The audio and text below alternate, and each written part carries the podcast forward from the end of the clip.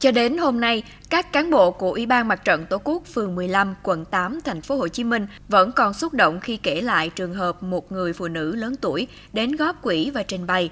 Tôi chỉ có một tờ 500 ngàn này, tôi xin góp 400 ngàn nhờ các cô chú thối lại cho tôi 100 ngàn để trả tiền xe ôm đi về. Người phụ nữ chân chất ấy là bà Đào Thị Sữa và 500 ngàn đồng là số tiền mà con gái bà vừa cho để dàn túi chi tiêu.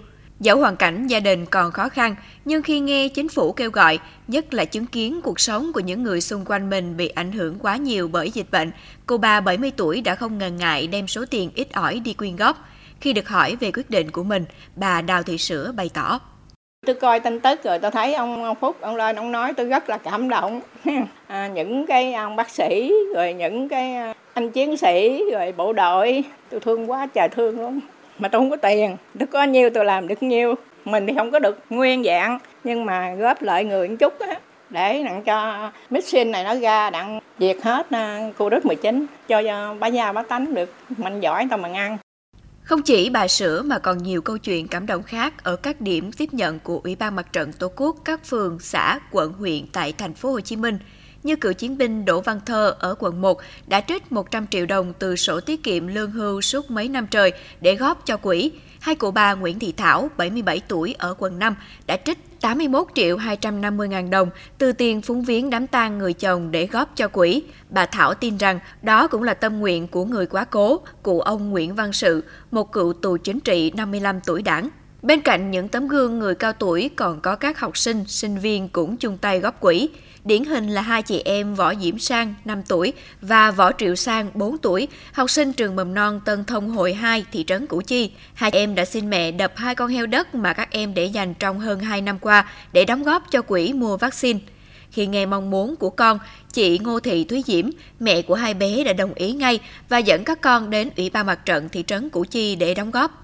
Nhà ông cố dạy rồi đó, bầu ơi thương lấy bí cùng, tuy rằng khác giống nhưng chung một vàng. Rồi à, một nắm khi đói bằng một gối khi no là là những câu đó hai mấy bạn phục rất là vanh tách. Bản thân mình á mình rất muốn con làm những cái việc mà có ích nên là sáng là nó nói liền mình rất là bất ngờ. Mình cảm động và nói chung là mình ủng hộ các con hết. Còn ở quận 11 lại có em Phan Tuấn Minh, học sinh lớp 7 trường trung học cơ sở Phú Thọ đã đem 100 đô la Mỹ được lì xì hôm Tết để ủng hộ mua vaccine.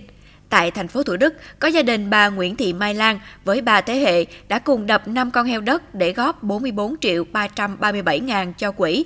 Ở phường Thảo Điền, thành phố Thủ Đức, một nhóm tiểu thương ở chợ cũng đã cùng nhau quyên góp cho quỹ vaccine. Giống như nhiều tiểu thương khác, trong suốt hơn một năm qua, việc kinh doanh của họ gặp khá nhiều khó khăn, thu nhập giảm đáng kể. Song, không vì thế mà tinh thần đoàn kết, sự tử tế không được trao đi. Chị Huỳnh Kim Hương, một tiểu thương ở chợ Thảo Điền bày tỏ tôi thấy những người bác sĩ tuyến đầu á phòng chống covid người ta làm việc rất là cực khổ. Mình cũng muốn đóng góp một ít. Cái này cũng không phải riêng bản thân mình đâu. Mấy cô tiểu thương ở trong chợ cũng ờ, chung tay đóng góp để ờ, cho vaccine gần về hơn với cộng đồng thôi. Với tinh thần và nghĩa cử ấy, chỉ sau hơn một tháng phát động đợt cao điểm, Quỹ phòng chống dịch COVID-19 thành phố Hồ Chí Minh đã nhận được cam kết ủng hộ gần 2.300 tỷ đồng. Bà Tô Thị Bích Châu, Chủ tịch Ủy ban Mặt trận Tổ quốc Việt Nam thành phố Hồ Chí Minh cho biết, mỗi ngày, mỗi giờ, ủy ban đều ghi nhận số tiền đóng góp quỹ, có số tiền hàng chục, hàng trăm triệu đồng, nhưng cũng có những chuyển khoản chỉ 100, 200 ngàn đồng. Tất cả đều được ghi nhận, được trân trọng như nhau vì đó là tấm lòng của người dân thành phố dành cho đồng bào, cho quê hương, đất nước. Nhiều hay ít là khả năng của mỗi người và cái nhiều nhất đó là tấm lòng à, có những người không thông qua tài khoản thì họ đến trực tiếp à, và nó rất là cảm động. À, những cô chú hưu trí những người buôn gánh bán bưng lúc này bán rất là khó khăn nhưng mà đã đến ủng hộ những em bé dành những cái món quà trong heo đất.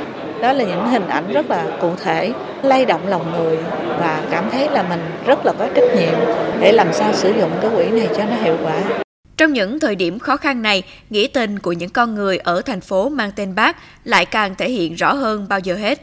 Tất cả đang chung tay cùng cả nước chiến đấu và chiến thắng đại dịch COVID-19.